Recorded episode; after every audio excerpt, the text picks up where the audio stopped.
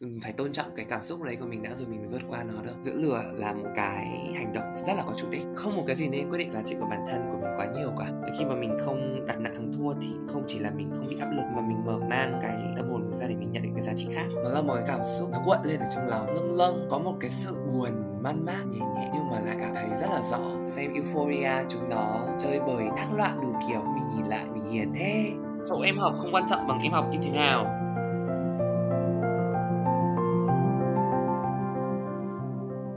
Tất cả mọi người, mình là Hải Anh và mình là host của podcast CN đi ngủ lúc mấy giờ. Hôm nay thì chúng mình sẽ có vị khách mời là anh Hà Tuấn Hùng. Anh là cựu CNN, hồi trước anh là lớp A7 K50 của CNN. Ở lớp anh 2, anh cũng là phó ban nội dung của CNN Zoom năm 2019-2020.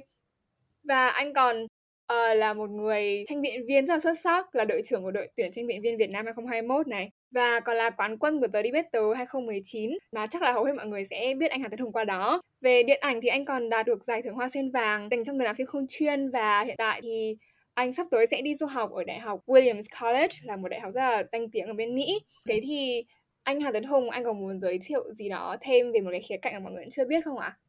Xin chào tất cả mọi người. Đầu tiên là cảm ơn Hải Anh đã mời mình để tham gia chương trình CNN đi ngủ lúc mấy giờ ngày hôm nay rất là hy vọng hôm nay các bạn sẽ học được một cái gì đó hay là có thể tìm được một cái giá trị gì từ những cái chia sẻ của mình. Về bản thân mình thì cũng không có gì lắm đâu. Thì Hải Anh cũng đã cho các bạn biết những cái thông tin căn bản rồi. Mình chỉ muốn nói là thực ra ngoài đời mình không có trông hầm hố như là trên giấy tờ như vậy đâu. Mình ờ, rất là lười này, mình hay ngủ bừng nướng này. Hôm nay mình đã ngủ nướng tận mấy tiếng trước khi mà có cái cuộc nói chuyện này với cả Hải Anh Và cũng rất là ham ăn ham chơi. Thế nên là thực ra mình cũng bình thường như bao bạn uh, trẻ khác thôi. Thế nên là uh, mọi người hãy thấy thật là thoải mái và thấy mình thật relatable mọi người nhé à vâng ạ. À, thì câu đầu tiên mà em sẽ luôn hỏi mọi người ở trong podcast như là cái tên của nó nói đấy là tối hôm qua thì anh đã đi ngủ lúc mấy giờ? hôm qua hay là hôm nay nhỉ? Anh đi ngủ lúc hai rưỡi sáng. Và lý do thì không phải là để học hành hay là làm gì đó tuyệt vời đâu mà chỉ là vì muốn ngồi đọc truyện tranh và thôi. Anh đã đọc truyện gì đấy ạ? Hôm qua anh đọc một bộ truyện tên là Touch Your World. Các bạn có thể tra chuyện uh, manhua truyện tranh của ờ. Trung Quốc. Hy vọng là có ai đó nghe cũng đọc bộ này. Vâng ạ. Thì cái lúc mà anh còn học ở chuyên ngữ ấy, với bây giờ là lúc anh đã ra trường rồi thì cái giờ giấc sinh hoạt lúc ngủ của anh nó có khác nhau không? Khác khá là nhiều. Hồi đi học thì mặc dù cũng rất là muốn thức khuya nhưng mà nhiều hôm thì cũng phải 12 giờ đi ngủ rồi tại vì hôm sau rất là mệt. Xong lại có những cái đợt thì lại à hôm nào cũng 3 4 giờ sáng ngủ xong hôm sau đến lớp thì như con ma dại. Còn bây giờ thì hầu hết anh ngủ khá là sớm, anh ngủ đều hơn, um, không lúc sớm lúc muộn và thường ngủ vào khoảng 12 giờ thỉnh thoảng lười lười mới có những vụ như hôm nay hoặc hôm qua là ngủ lúc muộn lúc 2 giờ sáng thôi. Còn hầu hết thì ngủ đều đều lúc 12 giờ. Tại vì buổi sáng hàng ngày anh thường phải uh, đi tập ở phòng tập với cả huấn luyện viên mà anh mà đến muộn anh sẽ bị chửi chết mất nên là không dám đi muộn nữa. Ừ thì uh, cái câu này em định hỏi sau cơ nhưng mà tại vì là anh cũng nói là tối qua anh đã đọc manga mà thì cá nhân anh anh có cảm thấy là anh là một người mà sẽ đọc nhiều không và những cái tác phẩm mà anh thường đọc nó sẽ thường là gì ạ? Thực ra thì hồi trước anh đọc sách giấy nhiều lắm, sách chữ nhiều. Càng lớn thì càng lười.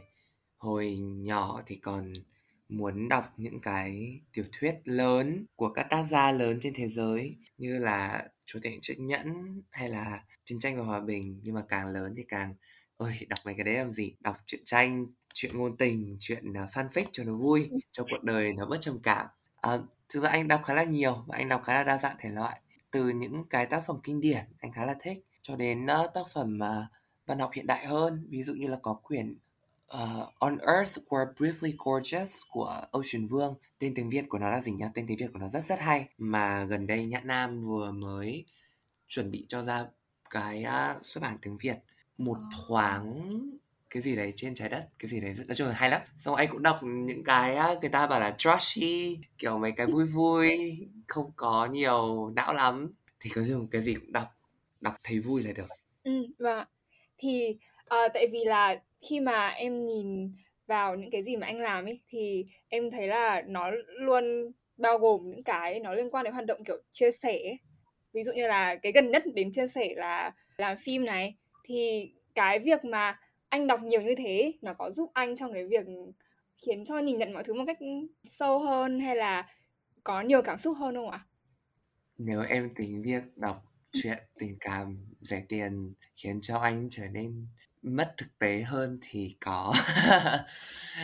à, thực ra nói thật thì cũng có việc mà mình đọc nhiều thực ra không chỉ là đọc mà là việc mà mình tích cực mình học hỏi từ nhiều nguồn khác nhau từ sách báo điện ảnh hay là YouTube hay là nói chung là vô vàn nguồn thông tin để mình học hỏi rồi thì chắc chắn là có ảnh hưởng đến cái thế giới quan và cái nhân sinh quan của mình thì cũng dẫn đến là nhiều cái chia sẻ của mình cũng thay đổi dần theo thời gian không biết là tốt hơn hay xấu hơn cái này thì tùy những người mà lắng nghe mình quyết định nhưng mà có thay đổi vâng. thế thì uh, cho đến hiện tại cái điều gì đã khiến anh thay đổi cái nhân sinh quan của mình một cách mà nó đáng kể nhất ạ? À? Khó nhỉ, đây là một câu khá là khó. chúng ta có khá là nhiều những cái tác phẩm và những cái trải nghiệm về mặt tri thức, về mặt nghệ thuật mà anh thấy là thay đổi bản thân mình. Có lẽ anh sẽ cho ra vài ví dụ đi. Ví dụ như là hồi trước anh có đọc cuốn Theo chiều gió, Gone with the Wind. Anh nghĩ nó thay đổi anh ở một cái đó là nó khiến cho anh cảm thấy là cuộc đời có thể khiến mình bị uh, vấp ngã và vụn vỡ rất nhiều lần nhưng mình cần phải đứng lên. Anh đặc biệt rất là thích cái nhân vật chính Scarlett O'Hara ở trong chuyện một người phụ nữ rất là mạnh mẽ. Thì anh học được sự mạnh mẽ và sự à, quyết đoán từ nhân vật đó.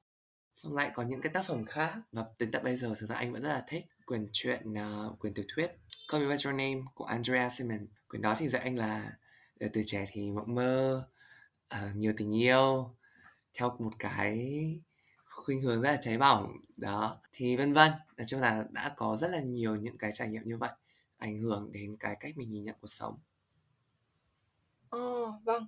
Thì, um, có một cái chi tiết mà em thấy nó cũng khá thú vị khi mà anh nhắc đến cái quyển, uh, Cuốn theo chiều gió, đấy là, uh, việc mà anh bảo là nó dạy anh là phải mạnh mẽ, quyết đoán hơn ở trong những cái giây phút vụn vỡ, đúng không ạ? Thì tại vì là khi mà mọi người nhìn vào anh ấy, mọi người sẽ uh, hầu hết mọi người thôi là sẽ nhìn thấy anh là một người rất là giỏi này, rất là tài năng này. Thế thì có những cái khoảnh khắc vụn vỡ nào của anh mà mọi người thường không biết mà anh có thể thoải mái chia sẻ được không ạ? Gần đây nhất là lần gần đây nhất mà cảm thấy tương đối là tuyệt vọng chắc là khoảng giờ này năm ngoái chăng? Giờ này năm ngoái trong quá trình nộp hồ sơ du học Mỹ suốt một đợt dài mười mấy chương liền không đỗ trường nào thì thực ra là đợt đó cũng cảm thấy khá là buồn cũng cảm thấy là ôi tại sao lại như vậy mình đã làm gì sai hay là cũng cảm thấy một chút là mình kém cỏi. Nhưng mà xong rồi đó tìm được rất là nhiều cái nguồn cảm hứng và sự an ủi từ mọi người xung quanh này. Và từ ờ, cuốn theo chiều gió thực ra đợt đấy anh có xem lại phim à, không đọc lại chuyện tại vì chuyện hơn một nghìn trang liền hơi dài. Nhưng mà có xem lại phim mỗi lần mà cảm thấy tuyệt vọng thực ra là cuốn theo chiều gió anh anh hay xem lại để cảm thấy được empowered được trao quyền trao thêm năng lượng. Đó xong cũng cảm thấy đỡ hơn có sức để mà đối mặt với cái khó khăn đấy hơn. Thì ngày xưa cũng còn nhiều cái khó khăn khác có cái um, có gì đáng kể nữa không nhỉ? Có một số đợt thì cũng không phải là khó khăn theo một cái kiểu gì nó quá là khổng lồ như là đợt nộp hồ sơ du học Mỹ đâu. Nó không phải là một cái gì đấy mà mình có thể đặt được vào một câu một chữ vào từ ngữ bình thường. Nó chỉ là một cái sự tích tụ một cái sự tích lũy của những cái áp lực đời sống hàng ngày thôi. Đi học mệt này, xong rồi về mệt này, xong có thể là bị bố mẹ mắng này, xong có thể là tự dưng lại cãi nhau với bạn bè này, xong nhiều cái nhỏ nhỏ như vậy. Nó cứ tích tụ dần. Thì cũng có những cái đợt mà mình cảm thấy khá là mệt mỏi. Và cũng là nhờ một lần nữa là những cái tác phẩm như vậy, những cái câu chuyện như vậy và với cả những người xung quanh mình để mà cảm thấy ổn trở lại. Thế nên là anh nghĩ là nhiều lúc những khoảnh khắc vụn vỡ nó không cần là cái gì đấy quá là dramatic, quá là gì, quá là kịch tính. Nhiều lúc có thể là chẳng có một cái lý do đặc biệt nào khiến mình cảm thấy như vậy cả. Nhưng mà cái cảm xúc của mình vẫn là cảm xúc rất là sắc đáng và vẫn là một cái trạng thái mà đáng được tôn trọng bởi chính mình và bởi người khác. Phải tôn trọng cái cảm xúc đấy của mình đã rồi mình mới vượt qua nó được vâng ạ. Thì bây giờ em sẽ hỏi qua ở một chút về tranh biện. Tại vì là tầm mấy hôm trước cũng không lâu lắm là thì có một người teammate của anh có bảo em là cũng có một thời gian mà anh ấy đã, kiểu như là, mất cái lửa về tranh biện ấy, nhưng mà tại vì là đã đi cùng tranh biện với anh ở các giải và cái sự nhiệt huyết đấy của anh khiến cho cái người teammate đấy của anh cũng cảm thấy được truyền lửa này, kiểu hứng khởi hơn. Thế thì mặc dù là anh đã tranh biện từ cũng khá là lâu rồi, theo em là thế, cũng ờ, ba bốn năm gì đấy thì cái cách nào mà hoặc là tại sao mà anh vẫn có thể giữ được cái ngọn lửa của mình nó nó đến bây giờ ấy ạ? Việt Dũng à? Đó là Việt Dũng. Đúng rồi ạ. Nếu mà Việt Dũng có nghe lại podcast này thì I love you Việt Dũng ok? I miss you a lot. But anyways quay trở lại với câu chuyện. Thì um, mình ôi mình tranh biện lâu thế rồi quả mình vẫn nghĩ là mình trẻ lắm xong tự dưng hôm nay bị gọi già. Xem nào lần giải đấu đầu tiên của anh lần nào tháng 12 năm 2018 tại giải đấu tranh biện toàn quốc nghiệp dư năm đó là năm đầu tiên. Thì đến bây giờ là cũng vừa quá 3 năm nhỉ? Vừa quá 3 năm. Rồi tuổi đời người thì không già nhưng mà tuổi tranh biện thì tương đối là già. Chưa già bằng một số người thôi nhưng mà cũng là già rồi. Thế làm thế nào để mà vẫn giữ lửa hả có lẽ là một phần là vì anh thấy là tranh biện cho anh rất là nhiều thứ và anh học được rất là nhiều điều, cho anh những cái tình bạn rất là đẹp và mỗi lần đi tranh biện anh cảm thấy là mình lại học được thêm về thế giới qua mỗi kiến nghị, qua mỗi chủ đề và đồng thời là cũng thách thức bản thân mình nữa. Phải đi tranh biện rồi thì mới cảm thấy là à mặc dù mình không biết cái gì về thể thao cả, về European Super League cả, nhưng mà mình vẫn phải cố gắng để mình có luận điểm để mình nói. Đã có rất nhiều cái giây phút mà anh cảm thấy là mình trưởng thành hơn qua tranh biện, từ là việc mình không bỏ cuộc đến việc là làm như thế nào để mà mình có thể an ủi bạn bè này à, làm như thế nào để mình có thể thắng nhưng mà vẫn giữ được tinh thần thượng võ này, vân vân. Thì đó đều là những cái mà anh học được. Thế lý do đầu tiên để mà giữ được lửa là thấy được cái giá trị của tranh biện. Cái thứ hai á, để mà giữ được lửa thì đó là nó phải thường xuyên, nó phải thường xuyên, thực sự là nó phải thường xuyên. Tại vì cũng như mọi người thôi thay vì phải bỏ ra một cuối tuần để tranh biện, anh sẽ thích là nằm ườn ở nhà, xem phim, xem netflix, lướt tiktok, lướt youtube cả một cuối tuần hơn. Và nếu mà có nghỉ một đợt, xong cũng lười lắm, cũng lười tranh biện lắm. À nhưng mà cách để mình mình vượt qua những cái lười đó đối với cá nhân anh thì đó là mình cố gắng sắp xếp sao để mà có một cái sự thường xuyên nhất định. Có thể là không phải là lúc nào cũng là tuần này tuần này tuần này tôi cũng phải đi giải. Mặc dù thực ra anh là như vậy, anh là tuần nào cũng đi giải. Nhưng mà anh không muốn những người nghe lại thấy áp lực là đó là một cái điều bắt buộc phải làm. Hoặc có thể đơn giản là à mỗi tuần tôi vẫn xem một cái clip bếp mỗi tuần tôi vẫn xem một clip tranh biện, mỗi tuần tôi vẫn đọc một ít sách báo liên quan đến cái chủ đề thời sự để mà phục vụ cho mục đích tranh biện và mục đích, tri thức, mở mang tri thức của tôi, thì phải tạo được cái thói quen và cái chu trình cho mình thì mình mới giữ được lửa với nó. Nhiều người cứ nghĩ là giữ lửa là một cái rất là bộc phát, mà thực ra càng lớn anh thấy càng không phải. Giữ lửa là một cái hành động rất là có chủ đích và có sự tính toán. Vâng anh cũng tranh biện được là hơn 3 năm rồi thế thì nếu như mà anh có được nói một cái điều gì đấy đối với bản thân anh năm 2018 trước khi mà bước vào cái thế giới tranh biện thì anh có nói điều gì không ạ? Oh my god, trời ơi, có quá nhiều thứ mà muốn nói. Muốn nói cho bản thân tất cả những kiến thức và kỹ năng mà bây giờ mình biết này. Và nhưng mà chắc là quan trọng hơn thì muốn nói một điều sau, một vài điều sau. Cái đầu tiên là đừng để tranh biện quyết định cái giá trị của bản thân của mình quá nhiều không một cái gì nên quyết định giá trị của bản thân của mình quá nhiều cả. Và đến cuối ngày thì tranh biện mặc dù là một môn thể thao và là một cái niềm đam mê rất là lớn nó vẫn chỉ là một niềm đam mê mà thôi. Hãy um, giữ vững tâm giữa cái dòng đời và dòng sự kiện của cộng đồng tranh biện. Và um, có lẽ một vài cái nữa là tranh biện đôi lúc không nhất thiết là phải thắng. Thực sự thì ai mà tham gia tranh biện anh nghĩ là cũng có một phần là người hiếu thắng. Anh cũng vậy hiếu chiến hiếu thắng mau lắm cũng rất là muốn đánh bại đối thủ của mình. Nhưng mà nên có một cái cách nhìn rộng ra hơn, đó là mình ở đây là để học. Là đây mình có những cái kinh nghiệm và có những cái trải nghiệm khác, thắng chỉ là một phần. Và khi mà mình không đặt nặng thắng thua thì không chỉ là mình không bị áp lực, mà mình mở mang cái tâm hồn mình ra để mình nhận định cái giá trị khác. Anh nghĩ thời gian đầu anh khá là đặt nặng việc là phải có thành tích các kiểu. Thường á, lúc mà đặt nặng nó không đến đâu, lúc mà thấy nó bình thường nó lại mới đến có một cái sự thú vị là như vậy. Ừ, và có lẽ cái cuối cùng đó là hãy cố gắng giữ sự khiêm tốn trong quá trình tranh biện bởi vì anh nghĩ là khi mà mình giỏi lên là một cái gì đấy thì rất dễ mình cảm thấy là à tôi như một ngôi sao vậy. Nhưng mà cần phải cố gắng là một người bình thường thôi để còn có sự tử tế với những người khác. Ừ, anh nghĩ là mặc dù anh không nghĩ bản thân là một người quá là kiêu ngạo nhưng mà trong cái quá trình tranh biện thì cũng có những cái giây phút mà anh cảm thấy là mình chưa có được cái sự chỉnh chu không chưa có được cái sự khiêm tốn cần thiết như là anh mong muốn thế nên là anh nếu là quay lại thì chắc là cho bản thân ba lời khuyên đó Ồ, ok ạ. Em nghĩ là cả ba cái lời khuyên của anh đều đều rất là sâu ấy. Ngay cái đầu tiên lúc mà anh nói về việc là không để tranh biện định hình cái giá trị của mình, em nghĩ là cái điều đấy là một cái điều mà bản thân em cần nghe và em nghĩ là cũng rất nhiều những cái bạn tranh biện khác cần nghe. em nghĩ là ai vào tranh biện cũng sẽ uh, struggle, cũng sẽ um, vật lộn với cái điều này một thời gian. Ừ, thế thì một câu hỏi khác đấy là ở trong cái quá trình mà anh ở trong tranh biện thì cho đến hiện tại đâu là cái điều mà anh cảm thấy tự hào nhất? ừ, cũng là một câu hỏi rất là hay. Về mặt thành tích thì chắc tự hào nhất thì vẫn là thành tích là đội tuyển tranh biện Việt Nam. Mặc dù có khá là nhiều thành tích nhưng mà đó vẫn là cái thành tích anh thấy tự hào nhất. Một phần đương nhiên là bởi vì mình đại diện đất nước của mình và mình có được cái thành quả tốt ở trên trường quốc tế. Nhưng phần lớn hơn là bởi vì anh nghĩ là chưa có một hành trình nào trong tranh biện nó dài và nó mệt mỏi nhưng nó cũng đáng giá như là cái hành trình tranh biện đối với đội tuyển Việt Nam thì nếu là về thành tích, thì đó là cái thành tích mà anh cảm thấy mình tự hào nhất, bởi vì nó đại diện cho cả một quãng đường phát triển nhưng bên cạnh đó, cái điều thứ hai mà cũng vô cùng là tự hào đó là việc mà mình đã quen được rất là nhiều người, những cái cá nhân kiệt xuất và những người bạn. Thực sự là tuyệt vời ở trong tranh biện. Từ những người bạn, tranh biện viên ở trong ở trong cộng đồng chuyên ngữ, đến những bạn tranh biện viên tại các trường cấp 3 khác, anh nghĩ là nếu mình không tham gia tranh biện, anh sẽ gần như không quan tâm gì lắm đến thế giới bên ngoài, trường học của mình, và không có được cái, những mối quan hệ vô cùng có giá trị như ngày hôm nay.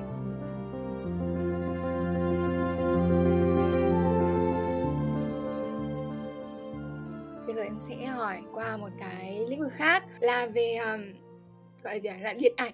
Tại vì em cũng em chỉ biết là anh uh, thích điện ảnh và làm những thứ liên quan đến điện ảnh khi mà mọi người uh, kể về việc là anh Đỗ William ở, uh, ngành điện ảnh ấy thì em có cái thắc mắc đầu tiên của em đấy là uh, cái việc mà khi mà anh chọn một cái ngành mà nó không quá là em cảm thấy nhá là cá nhân em cảm thấy nó không có quá là nhiều người đi theo nó như kiểu là một cái ngành truyền thống đấy thì có một cái um, nỗi sợ nào không hay là cái lý do gì mà anh đã quyết định đi theo cái cái ngành này um, một cách chính thức à? Thực ra thì sợ thì cũng có sợ chứ. Thực ra ra là mỗi khi mà làm điều gì thì khác cái kỳ vọng của mọi người hay là cái xu hướng của thời đại thì mình cũng tương đối là lo lắng lo từ những cái rất là căn bản như là à không biết là mình thực sự có tài không hay là mồm mình chỉ nói là mình thích thôi cũng không biết là sau này rồi coi như là mình tài đấy mình có thành công không? Chắc gì lại thành công hay là mình sẽ lại chết đói ra đấy? Cái hình tượng người nghệ sĩ chết đói nó khá là ám ảnh. Hầu hết nghệ sĩ không phải ai cũng thành công đúng không? Cũng không phải vạn người thì mới có một người đạt được sự nổi tiếng đạt được danh vọng. Nhưng mà khi mà đặt lên bàn cân tất cả những cái lý do đó thì cảm thấy là nó không đủ để mà loại bỏ cái niềm yêu thích của mình tại vì anh cảm thấy là mình học được thật là nhiều thứ qua lại hình nghệ thuật này và nó giúp mình rất là nhiều. Không chỉ là học mà thực sự có những cái giây phút mà thực sự là cảm thấy nó thay đổi mình luôn và nó giúp mình vượt qua mọi thứ luôn. Và anh cũng thấy nó là một cái công cụ thật là tuyệt vời để mà có thể kết nối với người khác và thay đổi cuộc sống của những người khác nữa. Thế nên là đặt cái đó lên bàn cân thì anh thấy là nó vẫn là một thứ quan trọng hơn cái đam mê của mình vẫn cháy bỏng hơn. Um, và nói theo thuật ngữ tranh biện chẳng hạn thì mình uh, mitigate then way um, thì anh vừa rồi anh so sánh trước rồi nhưng mà anh cũng sau một thời gian nghĩ anh cũng mitigate anh cũng giảm nhẹ được những cái mối lo ngại của chính mình về cái lựa chọn của mình bằng việc là để tìm hiểu kỹ hơn. Anh có tham gia các khóa học anh có tham gia các hoạt động liên quan để mà thấy là à thực ra là mình cũng có khả năng và mình có cái sức bền để mà mình theo đuổi được nó. Và anh cũng đã tìm hiểu rất là kỹ về những uh, ngành nghề này hay là những hướng đi trong tương lai của mình này và nhận ra là à mặc dù có thể là mình sẽ không trở thành một người siêu thành công, một nghệ sĩ nổi tiếng hay là một ngôi sao, thì hoàn toàn là mình vẫn có thể sử dụng cái nghề này để tạo ra hay là những gì mình đã học ở trong tương lai. Mình sẽ học ở trong tương lai để tạo ra giá trị cho cuộc sống và tạo ra một cái nghề nghiệp ổn định cho chính mình. Nên là vậy thôi mitigate anyway ừ. anh vừa nói là nó thay đổi anh ấy thì anh có thể nói rõ hơn là nó thay đổi anh như thế nào không ạ? Anh nghĩ là anh sẽ kể cái này qua một cái bộ phim gần đây nhất mà anh xem. À. Bộ phim tên là Eternal Summer. Thì um, nó là bộ phim gần đây nhất anh xem thôi chứ không phải bộ phim duy nhất nhưng mà lâu lắm rồi anh không xem phim điện ảnh anh không biết diễn tả sao nhưng mà cái cảm giác ngồi trong một cái dạp chiếu phim ấy, hay chơi cái màn hình máy tính ấy, và tắt hết đèn mọi thứ đi và mình hoàn toàn chìm đắm vào trong cái thế giới đó là một cái cảm giác nó rất là lâng lâng nó rất là siêu thực nó rất là thoát xác và anh không thể nào mà diễn tả cái cảm xúc sau khi xem trong bộ phim đó được. Nó là một cái cảm xúc nó cuộn lên ở trong lòng. Nó lâng lâng có một cái sự buồn man mác nhẹ nhẹ nhưng mà lại cảm thấy rất là rõ. Tại vì bộ phim đó một bộ phim tương đối là buồn. Ừ, sẽ không spoil sẽ không nói trước để nhỡ đâu bạn nào nghe lại muốn xem. Nhưng mà đó nó thật là khó để nói là điện ảnh hay là nghệ thuật nói chung thay đổi anh thế nào. Có lúc thì nó có những cái rất là dữ dội sợ này hay là cảm thấy được truyền cảm hứng cũng có. Nhưng mà hầu hết thời gian nó là một cái cảm giác nó mơ hồ nhưng mà nó cứ tích tụ tích tụ dần. Nó làm mình uh, trở nên mềm mại hơn. Tự dưng xem xong thấy có một cái sự lãng mạn. Lãng mạn không phải theo kiểu là yêu đương đâu mà là theo kiểu là mình để ý đến những cái gì xung quanh hơn. Để ý đến cảm giác của bản thân để ý đến người khác để ý đến thiên nhiên. Đôi lúc thì nó lại là bộc lộ được những cái cảm xúc của mình. Bởi vì mặc dù anh trông có vẻ là một người thích chia sẻ nhưng mà một trong những cái điểm yếu của anh là anh cảm thấy nhiều lúc anh trốn tránh cảm xúc ấy. À, nói ra thì dễ hơn là để bản thân mình cả cái cảm xúc đấy trào dâng ở trong người mình.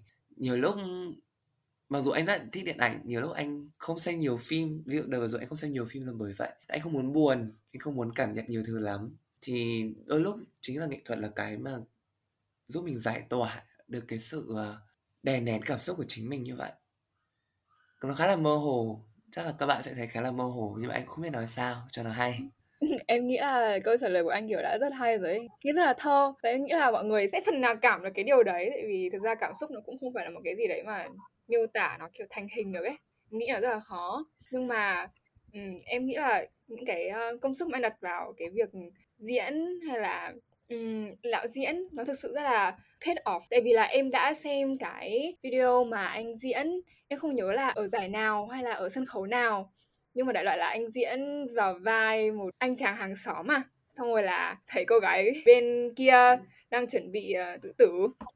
Thì đó em đã rất là impressed rất là ấn tượng bởi cái việc mà anh có thể nhập tâm được vào nhân vật và diễn theo một cách mà nó rất là cuốn. Em đã xem hết cả cái video đấy luôn thì cái cảm giác của anh khi mà anh đứng trên uh, đứng trên cái sàn diễn nó như thế nào ạ à? Ok, câu hỏi rất là thú vị bởi vì đúng theo lịch ra là hôm nay tối nay anh đi học diễn. Um, ừ. nhưng mà đang nghỉ dịch, đang nghỉ dịch không liên quan đến uh, cuộc trò chuyện của mình đâu, nghỉ dịch thôi. Thì um, bật mí là đợt này anh đang học với nghệ sĩ Trung Anh là diễn viên đóng vai người bố ở trong uh, phim Về nhà đi con. Đó. À, thầy Trung Anh. Ờ, nhưng mà thôi quay trở lại với câu chuyện thì cảm giác khi đứng trên sân khấu á thú vị nhỉ.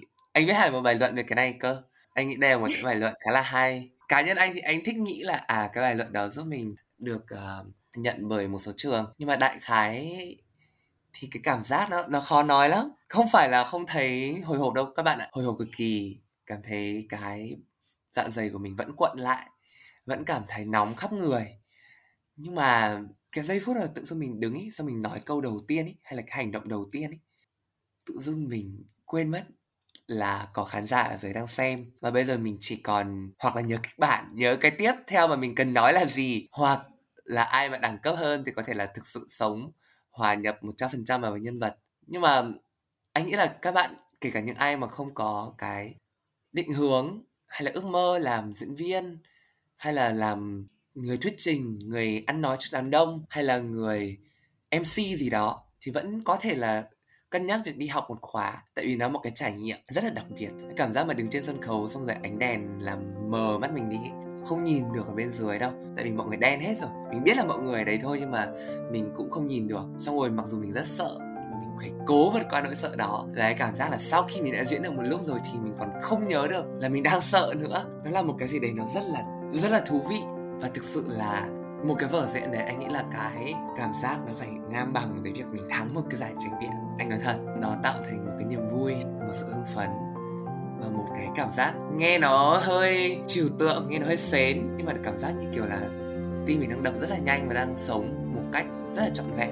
Đấy ít nhất là anh cảm nhận là như vậy. Anh không biết mọi người thì sẽ như thế nào. Ừ nghe xến quá. Nhưng mà chẳng biết nói sao. Anh nghĩ là nó đúng đối với cái trường hợp mà anh có. Ôi, nghe xong em cũng muốn đi thử. Tại vì em đã nghĩ đến việc là mình sẽ đi thử một cái bộ môn gì đấy mà liên quan đến việc vận động thể chất hơn một tí, hơn là những cái mà chỉ liên quan đến việc ngồi làm lab máy tính các thứ. Yeah. có thể em sẽ đi thử hay sau.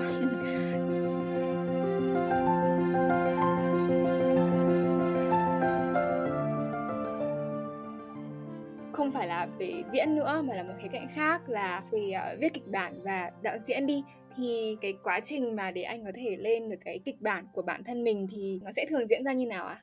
Cái đấy thật là thú vị. Lớp đó là ông học với thầy Lý Chí Huy. Thầy Lý Chí Huy thì chắc các bạn ít biết hơn. Thầy Lý Chí Huy là một diễn viên, thầy cũng diễn điện ảnh, cũng có một vài vai trên các uh, cái chương trình truyền hình mà cũng nhiều người xem nhưng mà chắc là không để ý lắm. Thầy cũng diễn kịch nữa mà thầy Lý Chỉ Huy thì khác với một số thầy cô khác mà anh từng học được học. Ví dụ như là cô Minh Vượng uh, danh hài Minh Vượng hài Tết á. Thì um, thầy Lý Chỉ Huy khá là trẻ và thầy hồi trước có đi du học Nhật để học phong cách diễn của người Nhật. Thì cái bài tập của thầy là thầy cho một cái nội dung gì đó bất kỳ sau đó bắt mọi người là cứ làm bừa một cái tác phẩm độc diễn. Thế là chẳng hiểu sao lúc đấy lại nghĩ thế nào thì cũng là có mỗi mấy phút chuẩn bị thôi xong rồi nghĩ bừa, xong rồi lên làm. Lần đầu làm ở trong lớp thì không được chỉnh chu như là cái tác phẩm cuối cùng đâu. Nó nhiều lỗi, nhiều sạn lắm nhưng mà xong rồi thầy bảo là ở ờ, thôi cũng trông có vẻ tiềm năng. Thế là thầy gọt rũa cho. Thì đơn giản lắm các bạn nó cứ là mình diễn một lần bộc phát thôi nó sẽ đầy lỗ hổng từ là hành động đến mặt logic các thứ nhiều lỗ hổng. Xong rồi thầy xem thầy ghi chép lại thầy góp ý. Xong rồi mình nghĩ cách sửa xong mình lại diễn lại xong mình lại sửa xong mình lại diễn lại mình lại sửa. Thì đến cuối nó sẽ có được một cái phiên bản hoàn chỉnh hơn. Anh không dám nói là nó hay, nhưng mà nó có hoàn thiện hơn so với ban đầu. Tại vì cái vở kịch đó là vở kịch tương đối ngắn, có mỗi 10 phút và độc diễn là một mình một người diễn. Thế nên là anh không viết kịch bản hay là lời thoại chi tiết, mà anh chỉ nhớ ý tưởng thôi. Và chủ yếu là mình nhớ cái mạch sự kiện, nhớ mạch hành động. Còn lời thoại riêng của vở đấy thì là chung chung, nhớ những cái ý chính, sau đó lên thì ứng biến nốt phần còn lại thế nên là mỗi lần diễn thì lời hơi khác một chút mặc dù cái ý tưởng thì nó vẫn là như vậy. Thực ra hôm đấy thì có một cái vở dài hơn thì có kịch bản nhưng mà vở để anh diễn vai sư phụ hình như không không đăng lên. Thì mình sẽ có kịch bản cái quy trình viết của mình là đầu tiên là các bạn ngồi nói chuyện với nhau các bạn mỗi người đưa ra một ý xong rồi một ai đó sẽ là người cầm đầu phần viết kịch bản sẽ viết tổng hợp lại. Thế kịch bản thì có những cái phần căn bản như là sự kiện này miêu tả background miêu tả cái bối cảnh miêu tả sự kiện miêu tả cái gì xảy ra trên sân khấu người ta gọi là chỉ đạo sân khấu. Sau đó đến lời thoại của diễn viên thì mình cứ viết ra thôi. Xong rồi quá trình chỉnh sửa thì y hệt cứ diễn thầy sửa xong lại uh, viết lại kịch bản xong lại diễn lại sửa. Thì nó cũng là một cái quá trình tương đối là tiêu chuẩn không có cái gì quá là đặc biệt. Ờ, ok ạ. Có một cái điều gì đấy mà, uh, anh sẽ, như kiểu là, sẽ luôn, ở để bên mình hay, gọi là, sẽ luôn nhắc nhở bản thân lúc mà anh đang diễn hay là đang làm những cái thứ liên quan đến điện ảnh không ạ? Như kiểu là, có thể là một lời nói của ai đấy hay là một cái gì đấy mà anh tự đúc rút ra cho bản thân mình? Anh nghĩ những tác phẩm tốt nhất và hay nhất là những tác phẩm chân thật và mang tính cá nhân. Anh nghĩ là đấy là cái quan trọng. Anh nghĩ là nghệ thuật thì mang tính cá nhân rất là cao. Thế nên là anh cảm thấy là lúc mà anh làm phim hay là anh diễn thì cái duy nhất mình cần nhớ là mình là chính mình. Mình cố gắng thật nhất có thể, thật với nhân vật và cũng thật về cái cá tính của mình nữa. Tại vì mỗi người một cá tính khác nhau và mỗi một cá tính thì sẽ diễn giải nhân vật theo một cách khác nhau. Thì mình cứ theo đúng bản thân mình. Theo kinh nghiệm thì dần dần là mình cũng sẽ học được những cái tiêu chuẩn, rồi là mình áp dụng vào tác phẩm của mình. Nhưng mà anh nghĩ là cốt lõi của mọi người vẫn nên là một cái sự chân thật. Chứ không phải là thấy là người ta làm điều này hay thì mình sẽ bắt chước người ta.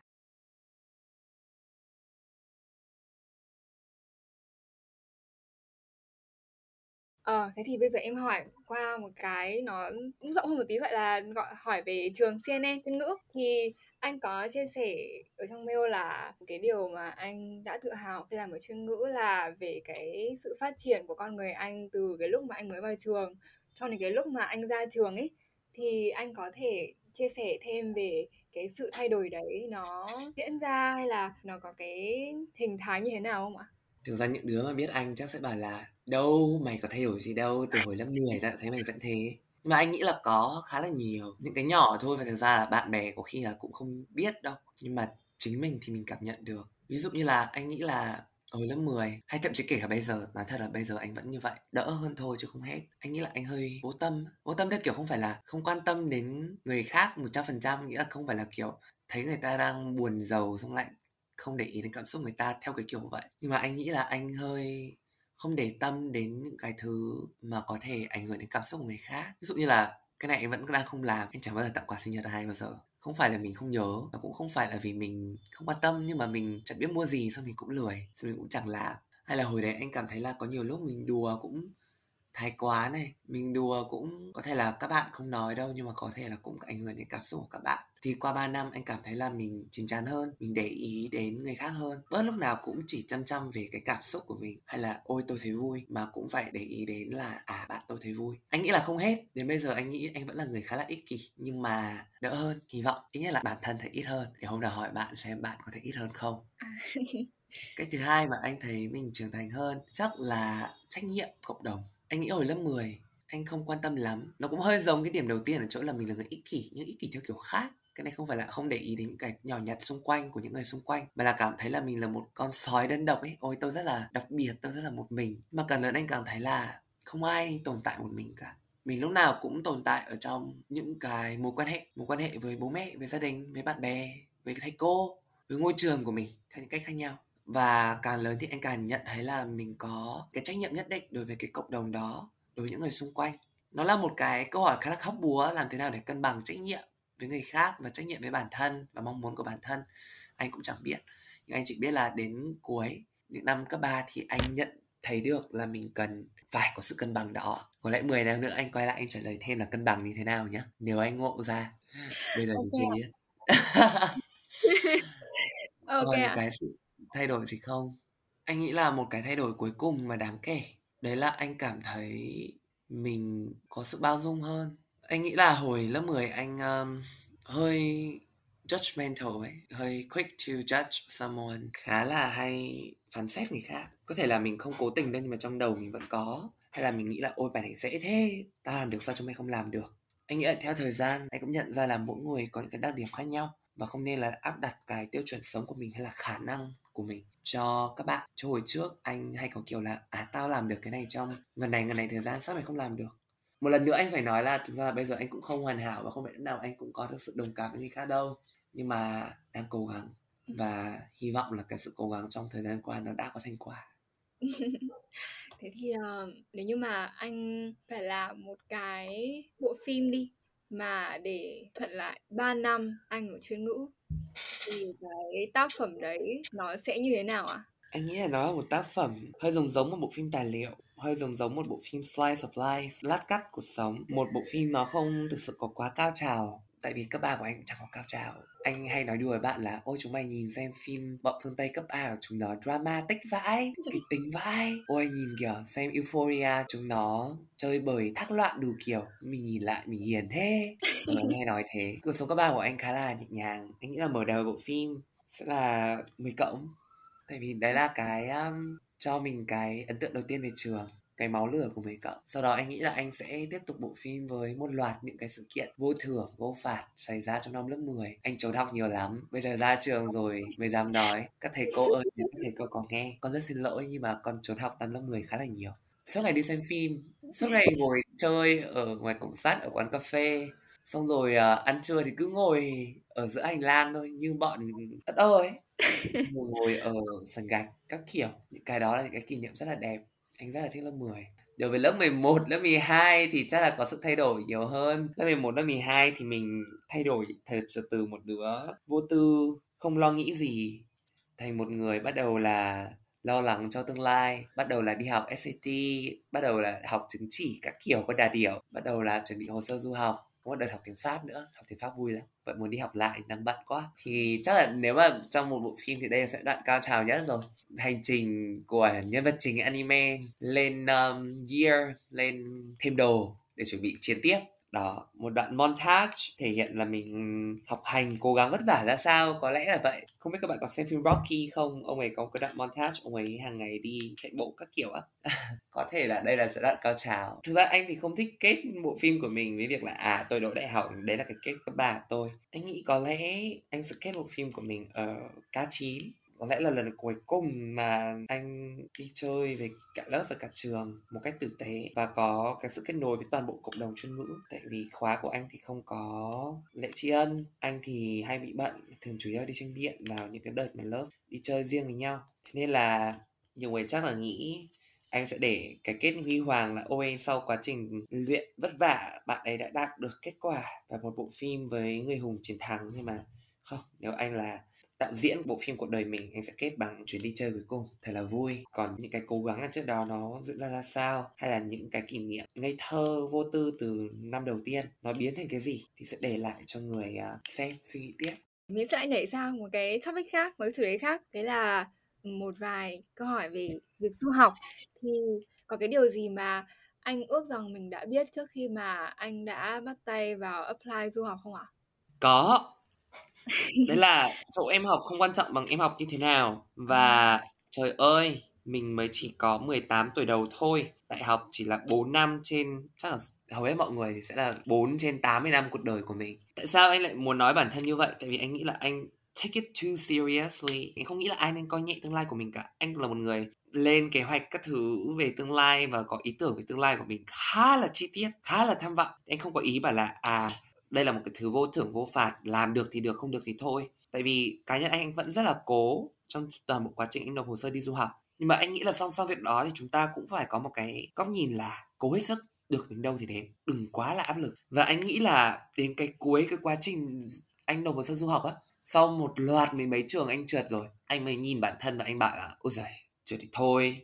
Coi như là mình bỏ tiền bỏ công bỏ sức ra để mình hiểu hơn về bản thân để mình chứng tỏ với bản thân là tôi dám thử còn nếu mà không được thì bây giờ ta lấy điểm của ta ra ta nộp hồ sơ đại học Việt Nam. Ta học đại, ở Việt Nam ta đi ăn đồ ăn vặt ở đường phố Việt Nam hàng ngày. Vui, rẻ, ngon. Thay vì sang Mỹ ăn đồ chiên rán béo chết được. Thì anh nghĩ thế. Cho anh cảm thấy nhẹ nhõm hơn hẳn anh vẫn nhớ như in đó là một cái buổi chiều. Anh uh, đi bộ ở cái uh, công viên gần nhà thôi. Tối om vắng mà. Đợt đấy dịch các cái tòa nhà chung cư xung quanh sáng đèn trông khá là lung linh. Xong anh vừa đi vừa nghĩ xong anh kiểu đến giữa được nửa đường anh kiểu kệ nó không quan tâm nữa. Thế là từ sau hôm đấy anh thấy khá là nhẹ nhõm. Và buồn cười là cứ khi mà mình nhẹ nhõm mình cố hết sức nhưng mà mình nhẹ nhõm thì những điều may mắn lại đến. Anh cảm thấy như vậy. Um, thế nên là nếu mà có lời khuyên gì cho bản thân hay cho những bạn khác đang trong cái quá trình nộp hồ sơ du học này luyện thi đại học này hay là bất kỳ một cái gì các bạn đang làm đi đấy là lời khuyên anh nghĩ là anh thấy quan trọng nhất cố hết sức. Mà hãy hiểu là cái nhân phẩm hay là cái giá trị con người của mình nó luôn luôn ở đó chứ nó không được quyết định bởi một cái thành tựu hay là một cái sự kiện nhất định nào trong cuộc đời. Nó cho nói dễ hơn là làm. Anh cũng có rất là nhiều chất vật để mà